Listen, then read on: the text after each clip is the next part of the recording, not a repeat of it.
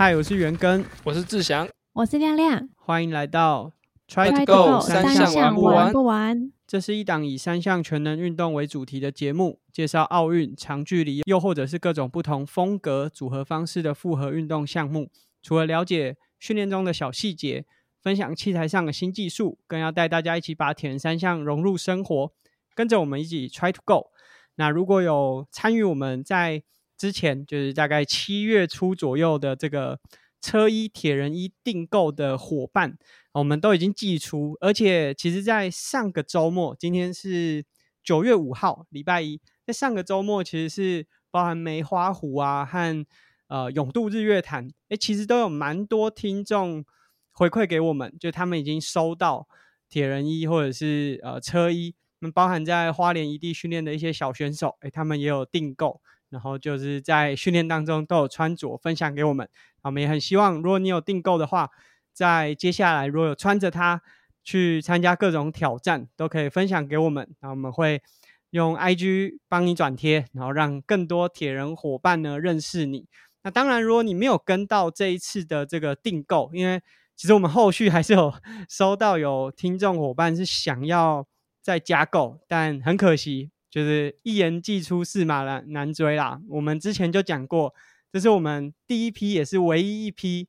这一款的车衣铁人衣预购，所以我们也不会再额外制作了。但假设你还是很想要拥有一套属于你自己的车衣或铁人衣的话，你还是可以找几位朋友，在我们之前在讲这个铁人衣的单集，亚特力士也有提供我们的听众伙伴啊，就假设你的这个订购有承担的话，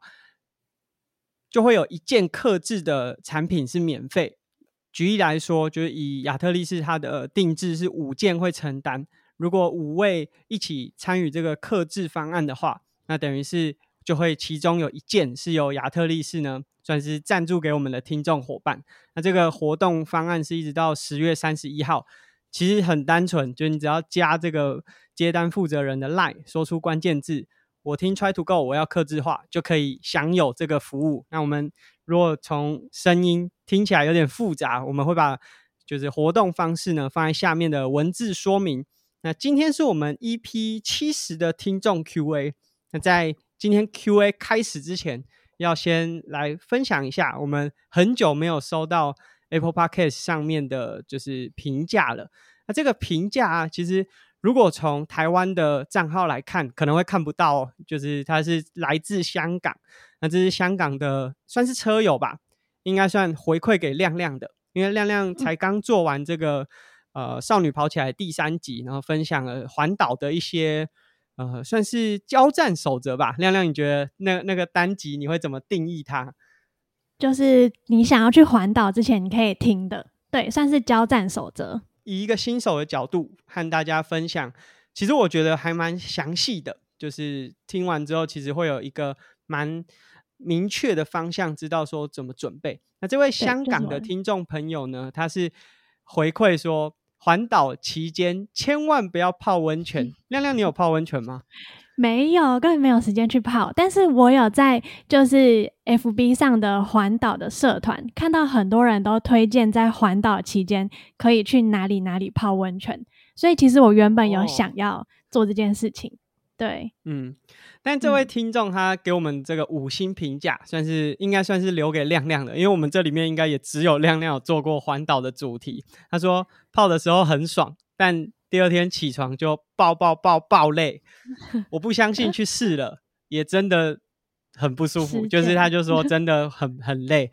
他说泡脚是 OK 的，但泡身体是不行。其实我们自己在参与一些赛事，尤其是大型赛事，都有一个经验，就是赛前一天呐、啊，不要做比较重的按摩，就是按的比较放松的，或者是泡温泉。诶，志强，你之前有这样子听过这样子说法吗？或者是你有没有？亲身尝试过，就是赛赛前一天泡温泉或按摩之后的表现。哎、欸，有哎、就是会尽量不要。虽然我自己因为练习的时候就可以就泡，就是你可以练习的时候就可以尝试嘛。真的是泡的比较松软酥麻一点点，但是隔天嗯真的是会比较软，感觉好像是你告诉肌肉现在可以很放松，然后隔隔天就说哦，我现在在放假，所以你现在叫我上班，我不要上班。我觉得有那种感觉，嗯就是你好像让他放了一个呃长这个放了一个假，很舒服，然后就隔天他是不太会运作，跟我觉得那个感觉跟就是你去按摩，我本来在讲深层按摩，好了，就是 按摩。就是按摩完之后，你隔天好像越描越黑、欸。哎、好，就是你去按摩完之后，你隔天可能会比较没有没有办法使出那些力气。我觉得跟泡温泉有异曲同工之妙，所以我觉得是、真的是这样子。嗯，当然这可能也跟环岛的强度有有关系。就假设真的很娱乐，就是很 chill 的速度的话，也许影响不会那么大。那我确实有这个在赛前一天是有泡，没有到温泉啊，但就是比较热的水，然后泡比较久。那那个感觉并不是说会你隔天起的时候会很累，而是你会觉得就力气都上不来，就是要加速啊，还是要反应，就感觉身体好像真的好像刚醒来的那个感觉。那我想这位听众伙伴来自香港，他可能平常自己的骑乘速度也是蛮快的，那他在当时环岛的节奏也是比较快。那这个其实也可以给参加铁人的伙伴，呃，当做是一个小小的提醒，就是未来如果你有规划一场很有难度的挑战，啊、记得就是在赛前不要放得太松。其实无论是心理上还是生理上都是啊，就是让自己面对比赛还是有一点点紧绷感。其实，在赛前还是会有一个比较好的专注力。好，那接下来就要进入到我们的呃听众信箱，有蛮多的伙伴都在 IG 上面，就是我们留下小框框，然后有问题要提供给我们，那希望我们可以回答。那第一个问题是，诶，好像蛮久不见的旧来自德国的旧那他在这里的提问是说，操场的弯道要怎么过弯，对左脚的负担会比较小，啊，有什么诀窍？而、我们知道跑田径场都是逆时针，所以你的左脚都会是内侧脚，那这个内侧脚其实会承受比较多这种过弯弯道时候扭转的压力。那志祥这个有什么诀窍可以分享吗？因为你以前在田径队的时候，应该场地赛也跑的蛮多的，包含你现在可能也是在准备以场地赛为主的赛事。对，呃，我觉得操场当然是跑四百的，就是你选大一点的操场，四百的操场也会比两百的这种呃感觉会来的就是更轻微一点点，因为你要转的速度还有用力的感觉。那如果是以田径队的那个呃方式要避免这个的话，通常都是热身的时候我们会跑尽量外圈一点，可能七八道就是比较外道一点点，然后就是那个离心的感觉，或者说你左脚左右负担差别的感觉会比较少。然后甚至就是整个课表跑完的时候，会尽量做一点逆向跑，就是在安全的情况下做一点逆向跑。所以就说的这个，就是要怎么样在跑的时候减少这个负担，其实是我觉得没办法，但是是可以做多一点的事情，让你的左右脚是比较平衡的。就是慢跑的时候可以跑外道一点，然后可以做一点逆向跑。但是真的在做课表的时候，就还是必须要跑内道，然后呃，这个就已经没办法，我自己是没有什么。方法可以去避免这件事。阿根不知道有没有什么想法？嗯，我我刚才听到也是我过去有做的，就是课表跑完之后做逆向跑。那对对对其实我刚才这样听，哎，也才想到说，哇，原来这个跑道内圈跑快，外圈跑慢，它它不是只是一个社会行为，就是把内圈让给速度快的人，它在生理上也是有它的好处的，就是因为弯道幅度对，是对脚的保护是有比较好的。那我们以前呃，除了就是在课表做完可能做一下逆向跑之外，有的时候也会稍微做一些倒退跑，就是对肌肉来说好像比较不会就一直局限在同一个肌群的用力。那你课表跑完之后，再利用倒退跑的方式，好像可以让这个拮抗肌稍微有放松的感觉。那我们这也延伸问一下，好，虽然我们好像没有直接的解答到旧的问题，就是左脚没有办法比较没有负担。那假设因为田径场比赛，它就一定都是这样逆时针的跑，所以一定都是左脚比较有负担。那代表跑田径场的选手，其实左右会相对来说会有一点点不平衡嘛。那如果就亮亮自己是物理治疗师的这个想法来说的话，诶，有没有什么建议是假设就是当然这可能也不是只有在跑田径场会有，就包含有很多运动它可能不是这么平衡，都不是一直都是两边受力是相同的，有没有什么方式是可以调整，啊或者是帮助他啊不会两边使用久了之后，哎，例如说左脚粗右脚细，就是有没有这些小小的技巧可以帮助我们听众去调整？我觉得，如果是以物理治疗师的角度来看的话，就是呃，可能会比较注重在他的，可能就是会想要看一下他的跑姿是怎么样，就是会不会说他其实在跑，呃，假设说他身体本来就在使用上已经是有一点点左右有点失衡的状况下，他可能跑直线的时候，他就已经就是是呃，其实是有点不对称的，就是可能会先看一下他的跑姿，或者是他的动作的。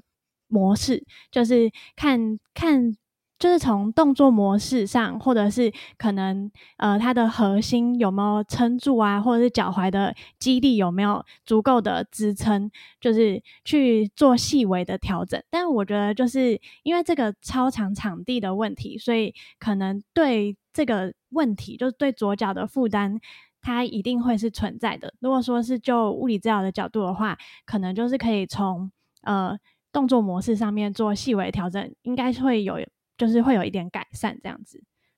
嗯，也就是说，呃，可能这个田径场的环境因素是不能改变的，但我们至少要确保它，即便是跑直线的时候，也不会有左右不平衡，才不会说，呃，它光是跑直线就已经有负担，那更何况弯道的时候。把这个负担不断的加成上去，造成更严重的伤害。那这呃，提供给救，虽然我们没有最好的解答，但至少可以就是提供给你呃，我们跑完主课表比较有强度的课表之后，可以用怎么样的方式去放松。那这个是第一个问题。那接下来呢，这应该是一位青年的选手。那他问说，转换区穿袜子怎么样比较快？那其实这个问题在我们上一集的。呃，转换区 T two 的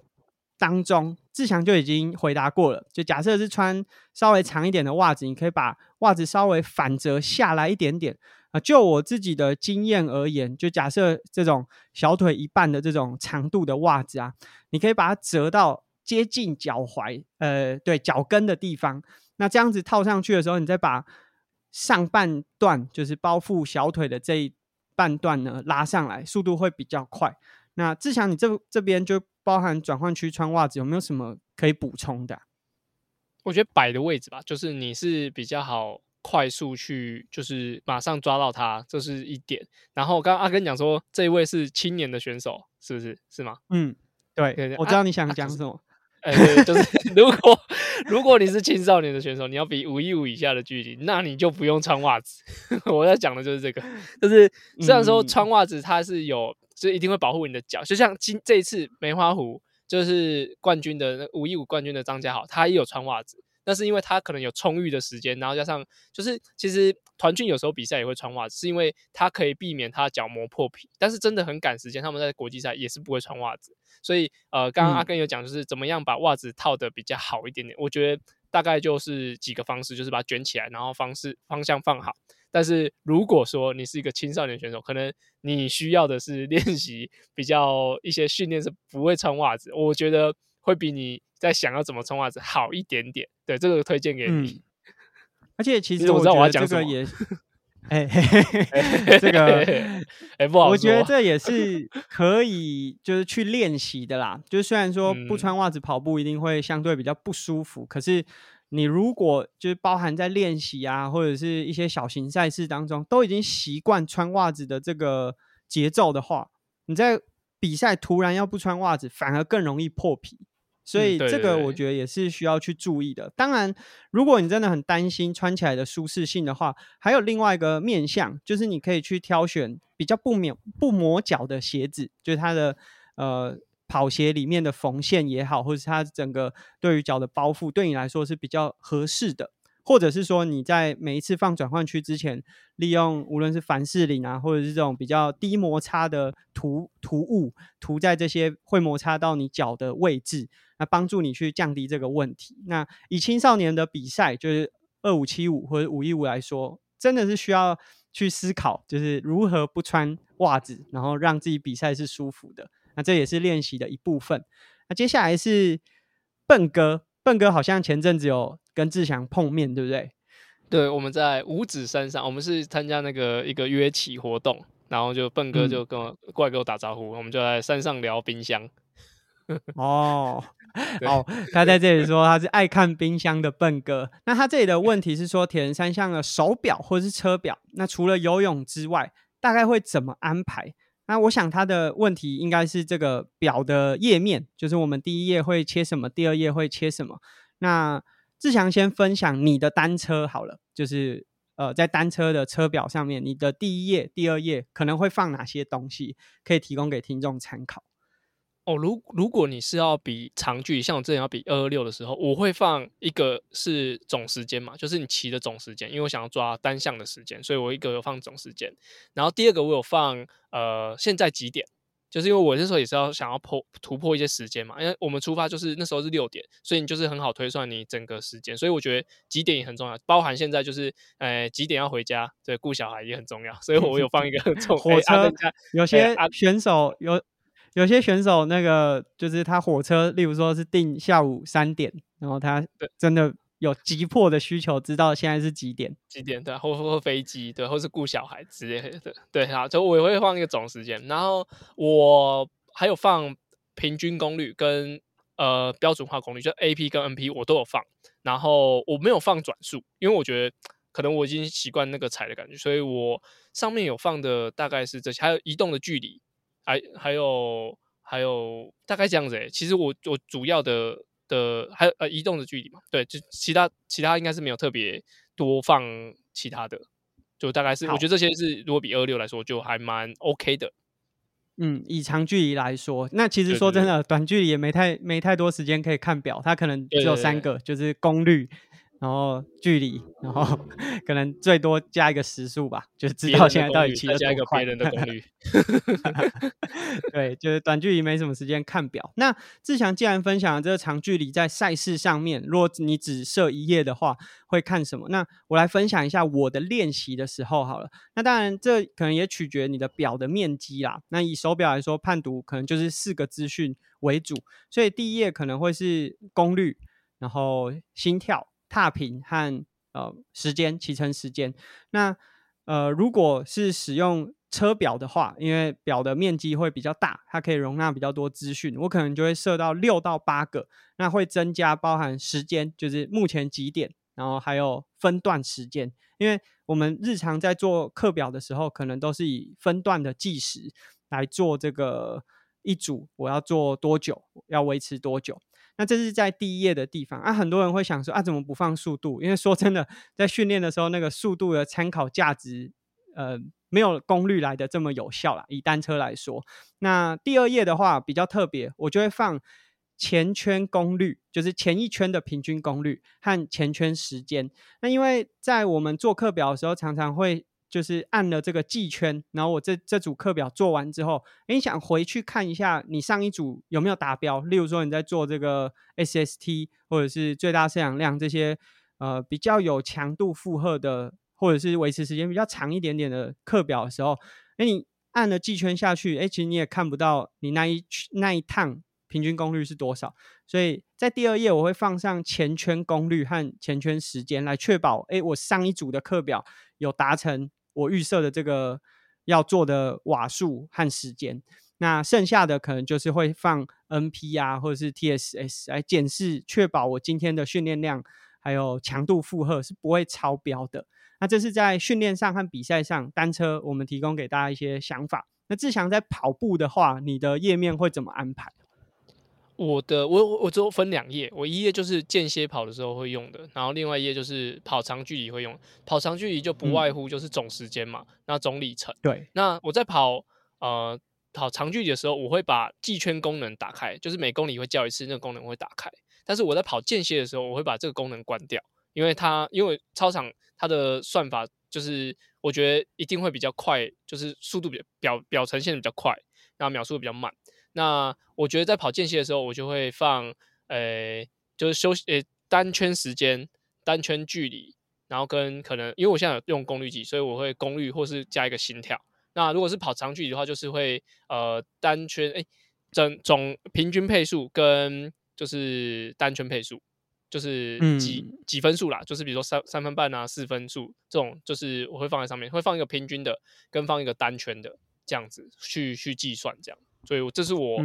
手表在自行呃不在跑步的时候会放的一些页面。嗯，其实我也差不多。然后我觉得这里可以提醒的就是，志强刚刚有讲说，在跑间歇的时候就会把这个自动计圈关掉，我觉得蛮重要的。因为例如说你的课表是四百。三趟还是五趟？那有些人可能诶可以看着那个时就是距离，然后就做。可是如果你把这自动计圈打开，就是四百公尺第三趟的时候，就会第一个一公一公里下去，然后它就会把你这个秒数切开，那你可能就又乱掉了。所以在做间歇的时候，因为它有比较多比较特殊的需求啦，那也许有些表它可以。有田径场模式，或者是说它以四百公尺的距离来计算，或者是你在跑的环境就不是在田径场，它可能就会有不同的这个设定方式。这个是值得在每一次做课表之前去想一下的。那我想这边回答应该蛮清楚的，就包含在山铁的。呃，单车和跑步上啊，游泳说真的，游泳好像没什么值得看的，就是看每一趟的休息时间而已。对对，大概就是这样。那这是我们回答笨哥关于手表和车表的页面配置。那接下来其实是定中的问题，他是我们算资深听听众啦，但是很抱歉，他这边的 留言是。六十集听众 Q&A 来六问一个，啊，我们这集是七十集，所以我们有点迟到。对，所以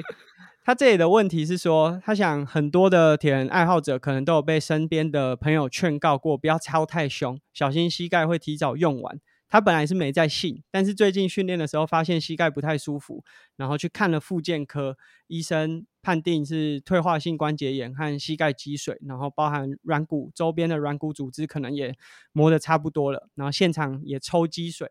那医生就建议他说不要操太凶，不要再继续玩这种长距离。那应该要听医生的吗？我想这是他第一个问题。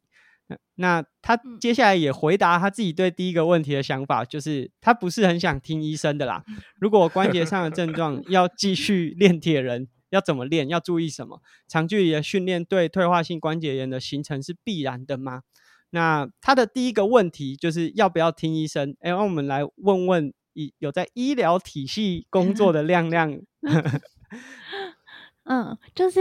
我我觉得他。的医生说他的软骨磨的差不多了，这个是就我觉得他是有夸饰吗？就是还是说这个定中他，因为就是退化性关节炎，它比较大的危险因子还是是年龄跟肥胖，就是年纪越大的人跟越胖的人，就是比较容易有退化性关节炎。就是如果他年纪很大的话，那有可能真的是有，但是就是。如果他也还好的话，单纯是运动，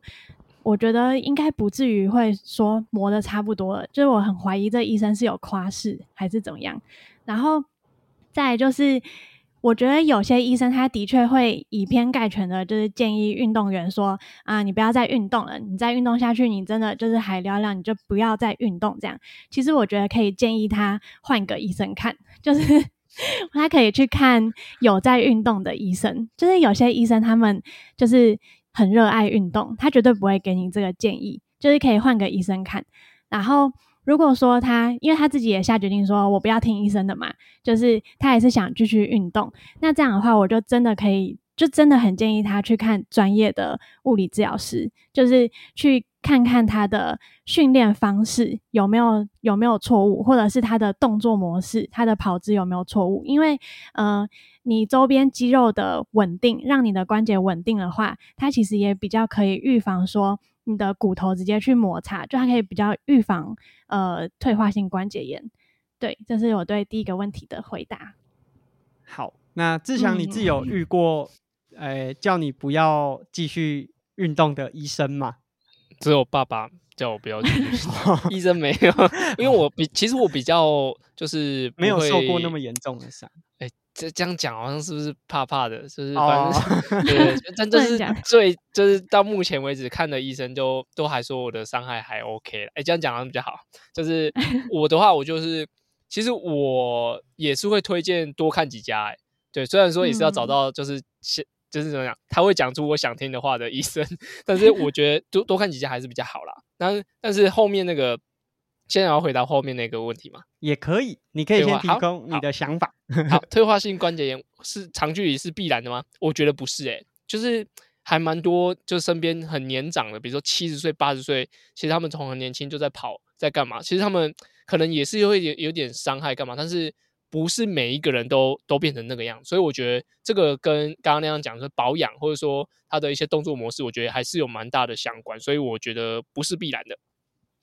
嗯，我也觉得不是必然的。对，嗯，其实我最近重量训练做的蛮多的，然后也听了很多这些不同激励训练的呃教练。那当然。有些激励训练的伙伴会不喜欢玩耐力运动，可是我还蛮认同说，就是要先让自己的身体素质是能够去负荷这样子的运动模式的。那毕竟长距离真的是一个长时间，然后它会一直消耗你的身体，就无论是能量上的消耗。还是你膝盖在反复运动啊，或者是这些关节在反复运动的时候的动作。那其实我之前在上那个潘老师潘瑞根老师在上那个田径教练课的时候，他就说长距离理论上来说是最不容易受伤的运动，因为它这个反复的运动啊，如果你持之以恒或者是循序渐进的话，你应该就是本来可以做十五下。慢慢变成三十下、五十下、一千下，这样堆积上去。理论上来说，你的身体会越来越适合这个运动的模式。那但是，因为说真的，我知道定中是稍微有一点点分量的 铁人玩家。那我还蛮建议，虽然说志强也说，就是这个长距离训练对退化性关节炎的形成其实并不是必然，但是相对比较重的负荷在下肢，当然还是会造成它比较多的负担。所以，我。觉得是还可以继续比铁人，但是在参与之前，你可以先去提升你的无论是下肢的肌力。那提升的方法可能有肌力训练，有很多不同的方式。你也可以去找你认为你最能够操作的。我觉得重点是能够操作，因为你可能听人家讲了很多，但是你自己无论是呃不方便做，或者是不容易获得这些训练的资源，这都会影响你能不能够持续去。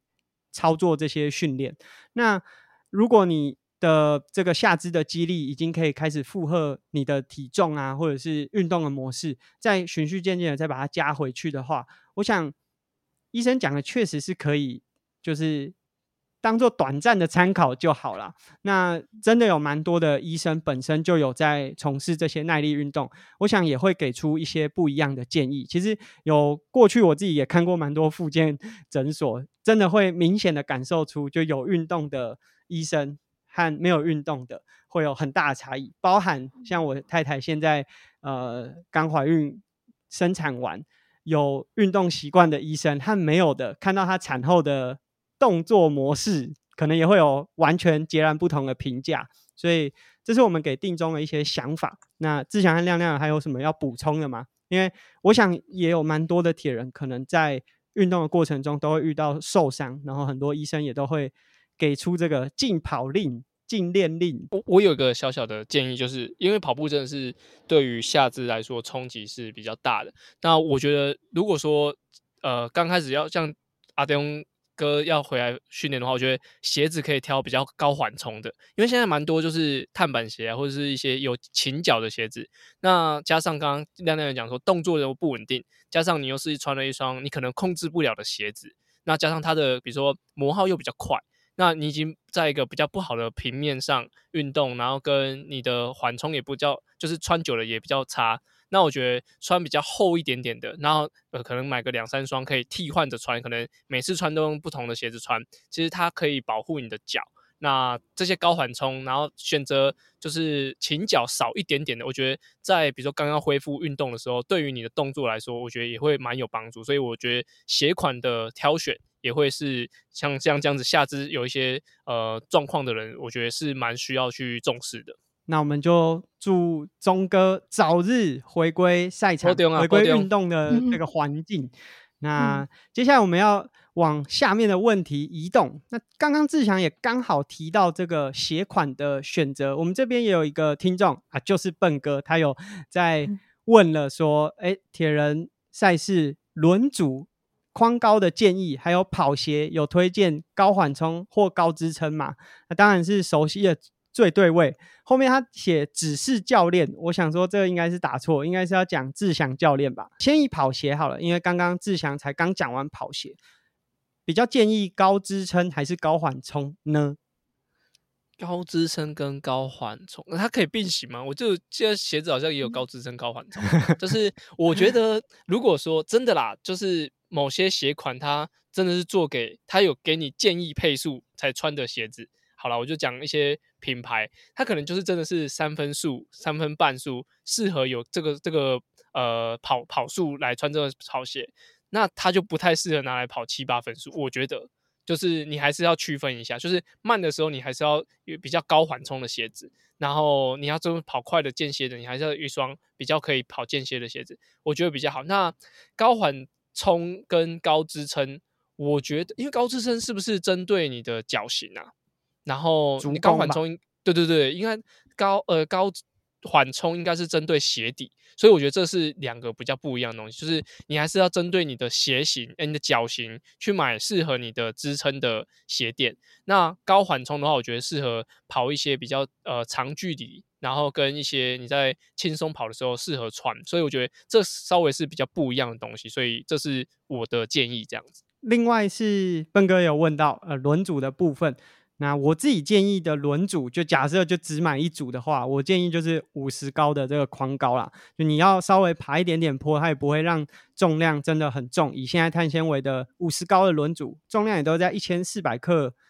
以内，大部分都是以内了，所以重量也足够去面对稍微陡一点的爬坡。那它还是有高框的这个空气力学效应。那志强呢，如果让你选一组的话，其实我们之前有访问过。访问过马甲妹，她说她自己觉得五十高这样子的框高，就是如果她只有一组轮组，这大概是她就是会选的轮轮组高度。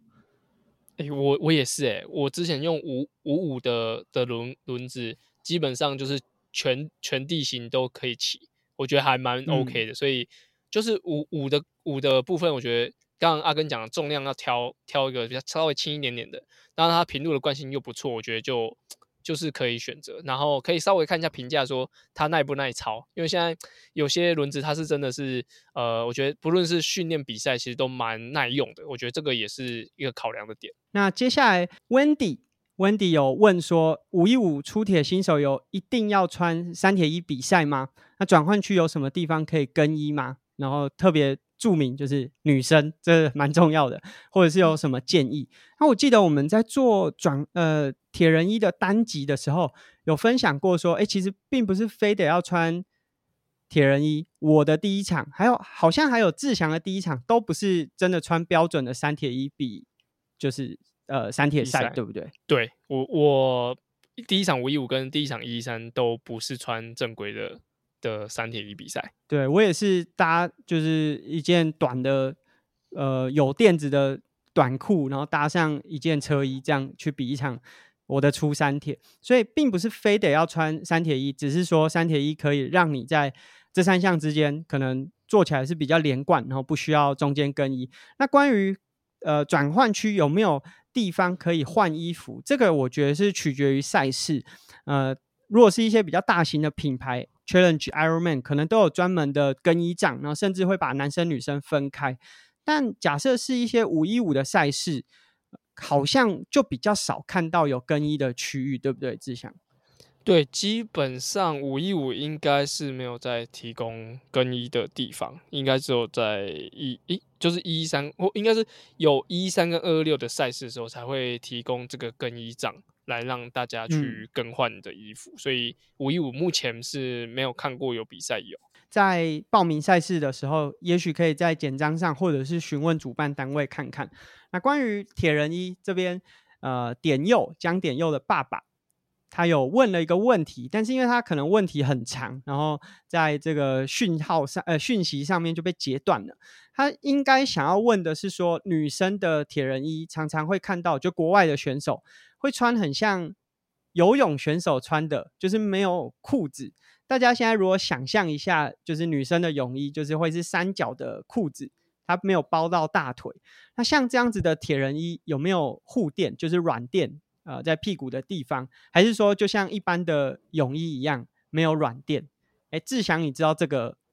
铁人衣的结构吗？哦，我们开录前我记得我是讲没有，但我好像又印象中有有看过那个有有是缝在一起的，所以我抱歉我对这个我没有买过，我也没有穿过 女生的铁人衣，所以我没有法回答这个问题，但是应该是会有啦。嗯，我们请那个最离女生铁人衣最靠近的亮亮亮亮会知道 这个。我不知道哎。哦，亮亮你自己对于就是女生选手穿这样子的铁人衣在赛场上比赛的感觉是什么？我就觉得他们会不会大腿就是会有摩擦，就是感觉会不会比较不舒服？但是我自己觉得穿这样是不是会比较快？我不知道。志祥会比较快吗？呃，我觉得铁人衣穿怎么样不会影响你的表现，嗯，但是会，我觉得女生穿起来特别好看，对，这真的是特别好，尤其是还有女生会，就是有些铁人因为挖背嘛，我觉得那个真的男生是不能够 这样穿的，女生的话我觉得是 是很 OK 啦，女生我觉得这样穿真的是很漂亮。就是如果有些听众伙伴有在看一些国外的赛事。不只是在五一五、二五七五这种短距离哦，甚至连长距离的铁人都有穿这种三角，然后甚至开叉开的蛮高的。那我觉得，就光是视觉上，它就会让腿看起来特别长嘛。但是它当然也会也是会有风险，例如说摔车的时候会磨到的地方面积会增加非常多。我每次看到穿这样子服装的选手摔车，我都觉得超痛的。那第二个就是。江爸今天问的，就是它里面到底有没有垫子，也是我很好奇的。就是说真的，我觉得这穿起来在骑车应该没有很舒服。诶，就是它在它即便有垫子，但是因为像大腿的内侧也不会有布料包到啊，所以它是不是就比较容易跟坐垫有摩擦？所以这个也是我很好奇的。但目前像这样子，就是三角的。铁人衣三角，呃，裤子的地方是三角的这种铁人衣，其实台湾选手使用的，我好像也没有看过，哎，不多，应该也是不多。你有看过吗？应该好像没有，哎，好像没有。对啊，就是真的蛮神奇，算是一个非常特殊的。那我们这里也非常鼓励呢，如果没有女生的铁人伙伴有机会尝试的话，可以和我们分享看看，因为我们我们三位。完全对这个没有任何的概念。日本的选手我看还蛮多的，会做这样子的尝试，但是在台湾真的几乎没有看过。那接下来呢是最后一位听众青青，他在前面的集数呢曾经提供给我们这个就铁人的赛痕。相关的问题。那接下来 今这一集在 EP 七十的时候问我们的问题是：三位主持人下一场目标赛事是哪一场？然后目前准备的状况和练习的心得。然后他这里有挂号，有听我的节目说我没有规划下一场比赛。然后有可以问说太太产后复出的参赛计划和准备吗？那我们第一个问题先请亮亮好了，由亮亮率先。回答这个问题，像一场赛事，然后目前准备的状况和心得。嗯，就是我目前的话是有四场赛事，然后我第一场的话是台东超铁，就是十月的。然后准备状况的话，嗯，我觉得我之后可能会在少女跑起来录一集我的准备状况。就是我可以先大概讲一下，我可能我一个礼拜的话，就是每天都至少会练习一次，然后可能礼我礼拜一就是会做皮亚提斯，就是动态的恢复，然后礼拜二就是跑步，礼拜三是肌力训练加游泳，礼拜四的话也是跑步，礼拜五就骑车，六日的话就是理论上我都是希望可以有至少一次的长距离跑步或骑车。我知道这样练好像是不是有点偏少，但是就是。嗯，我觉得我是就练起来的心得的话是，我觉得我嗯，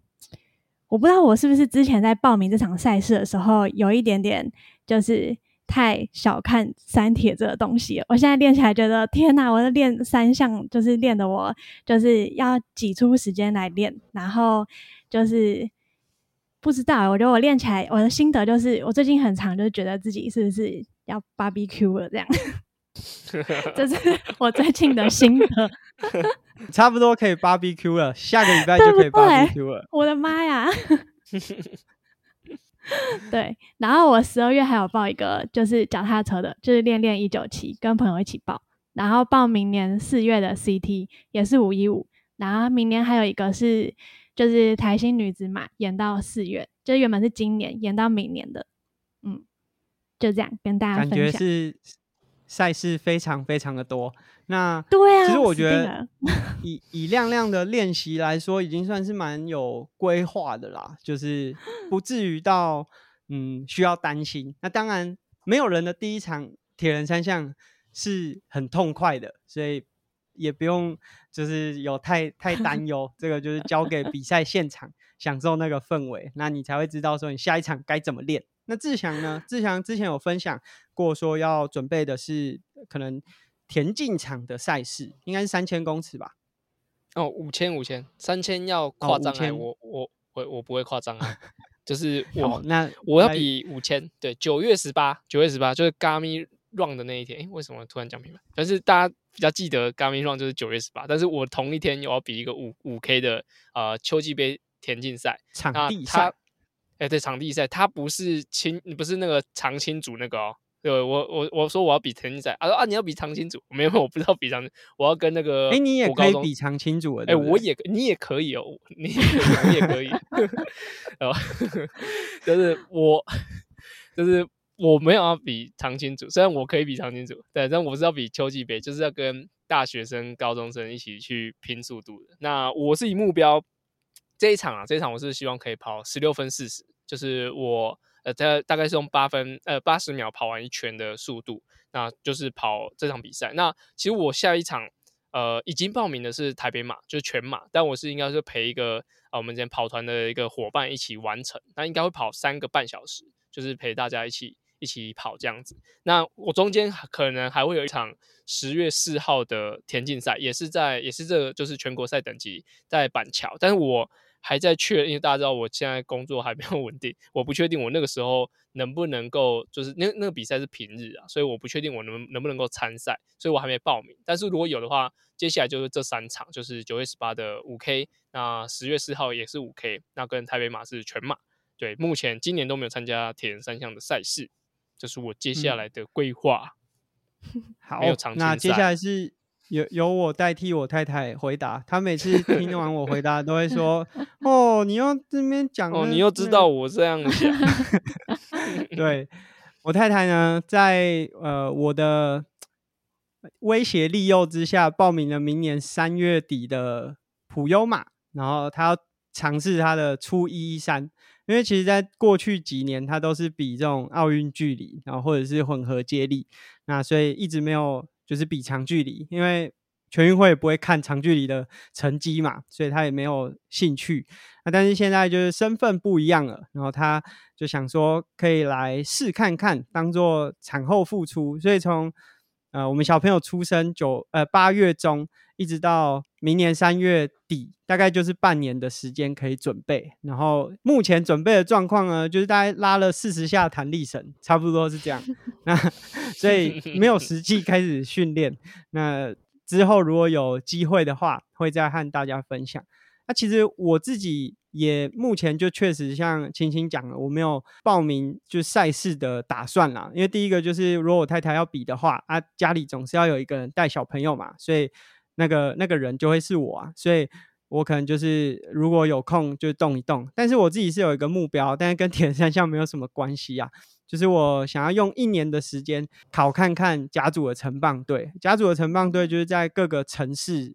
一些主要的县市都会有棒球队，那他们的工作就是甲组的比赛和推广在那个县市里面推广啊，确实是蛮难的，因为我的竞争对手可能都是可能高中毕业或高大学刚毕业的学生，最近我就没有规划耐力运动，然后我想说给自己一个不一样的目标挑战看看，那这个目标就跟铁人完全没有关系，单纯是简单和大家分享一下。所以我们现在呢，请教一下啊是啊，你还是你还是用投手的方式去挑战这个吗？还是你有换位置？目目？前就都还是投手，对。哦，帮大家问一下。没事。大大家有很感兴趣吗？如果有很感兴趣的话，我们第三季的跟我闲聊，也许会分享更多。哦，可以可以可以，那定起来。就是我们现在等于是这三位主持人呢。重责大任，我们是一个铁人三项的节目，但是我们现在重责大任都在亮亮的身上，因为他是我们现在唯一有规划铁人三项的，而且还规划很多场哎，对，哎，对啊，死定了。那我们现在就是接下来都交给他了。那接下来青青有第二个问题是问说，在二十五公尺和五十公尺的泳池训练有什么差异啊？或者是在呃可以执行的训练内容是不是不太一样？那我自己的感觉就是在二十五公尺和五十公尺真的是截然不同，呃，因为你光是想，就每一个一百公尺踢墙的次数，或者是你有一趟可能八百公尺踢墙的次数，就是不一样。每一次踢蹬墙的过程，其实都是有点像休息，然后又帮你把速度再重新抓回来，所以对于上肢的力量啊，或者是整个节奏上面。五十公尺会有更大的挑战性。那如果你一直以来都是有二十五公尺的，一到五十公尺的时候的秒数，可能就会有蛮大的差异。尤其是越初学的那个差异会更明显。比较精英的选手，可能两者差异只会就是每一个一百可能只会差个两秒左右。可是对就是比较业余或者是初学的游泳伙伴来说的话，那个差异就会很大。那执行训练内容上的差异，我自己觉得不会有太明显的差异。那唯一的差异可能是说，就是在呃，因为你你有蹬墙的次数会比较多，所以也许你在做秒数的时候的要求，在二十五公尺会要求的更，就这个区间会更小。就例如说，你的一个四百公尺啊，例如说你在五十公尺的时候设定五十公尺的泳池设定是呃八分钟一趟。那可能正负五秒就是这个区间，但二十五公尺会要求的更精准。就是如果以我自己观察这些比较专业的选手，他们在二十五公尺的泳池会把这个配速，因为你有比较多的蹬墙机会，所以你比较有余裕去把自己的配速做得更稳定。那志祥呢？你自己在二十五公尺和五十公尺游泳差异和训练上有会有调整吗？内容上？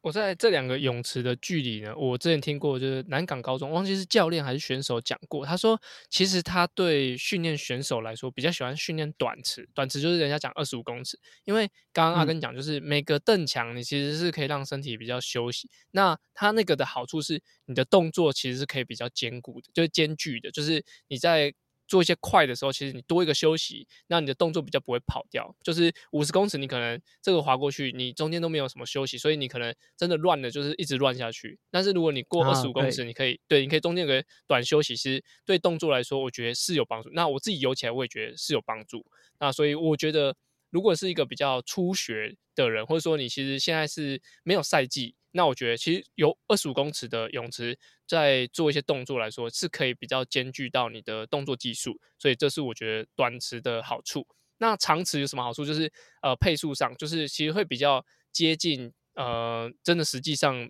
你去开放水域的的状况，因为就是最主要就是它的蹬墙的比较少。那我也觉得持续游这件事情对铁来说蛮重要，所以我觉得如果说你，其实我觉得大部分人应该是你去一个泳池，应该就是比如说那离离你家比较近，就会一直去一直去吧，不会说一直要就是一三五去这个，二四六去那个。所以我觉得如果你是因为要比赛了，那我觉得你可以尽量可能中间几次训练去长池，去可能你去其他地方游，就是游二十五十公尺的的泳池。但如果说平常像是比较没有赛季的时候，那在练练习一些动作的时候，我觉得建议就是可以二十五。所以训练上，其实我觉得，如果这就会讲到课表。课表的话，我觉得，假如说你要有一些比较耐力的，我就建议你去五十公尺游。那如果你是要一些一些动作的，我觉得你就二十五公尺，我觉得会好一些些。所以这是我。我觉得对于这短池长池的差别，志强这样讲，我才突然想起来，就是我之前还在住台中的时候，其实有两个泳池，一个二五，一个五十，都离我很近。然后那时候，因为我常常听人家讲说，你要游长距离就要游五十啊，但亚乔都会建议我说，你现在动作还在，就是还在定型的阶段啊，所以你应该多游二十五的，就是让你每一趟都可以尽量稳定，就是动作上的稳定。所以，呃，这个就是可以提供给大家参考。今天我们。呃，回答了，其实一开始想说啊，好像这一次没有太多听众的留言，不过实际看起来，哎，也有真的收到蛮多听众的回馈。那很感谢，我们已经做到七十集了。那在今天我们回答了听众的回应，然后也很感谢有来自香港的伙伴呢，给我们 Apple Podcast 上面的评价。那在接下来的节目，我们会持续更新更多田三项相关内容。如果对我们节目有兴趣，可以在 Apple Podcast 或 Spotify 上面给我们评价。或者是利用呃社群平台分享我们节目给你的朋友，那我们就下期节目见喽，拜拜拜拜拜拜啊！我们还有一个 A O A O I 三一三字装不字太多格子装不下，这个不知道怎么会，那个就是那个就是就是亲亲哦，嘿嘿嘿，哦，拍子拍子拍死，嗯，好，拜拜。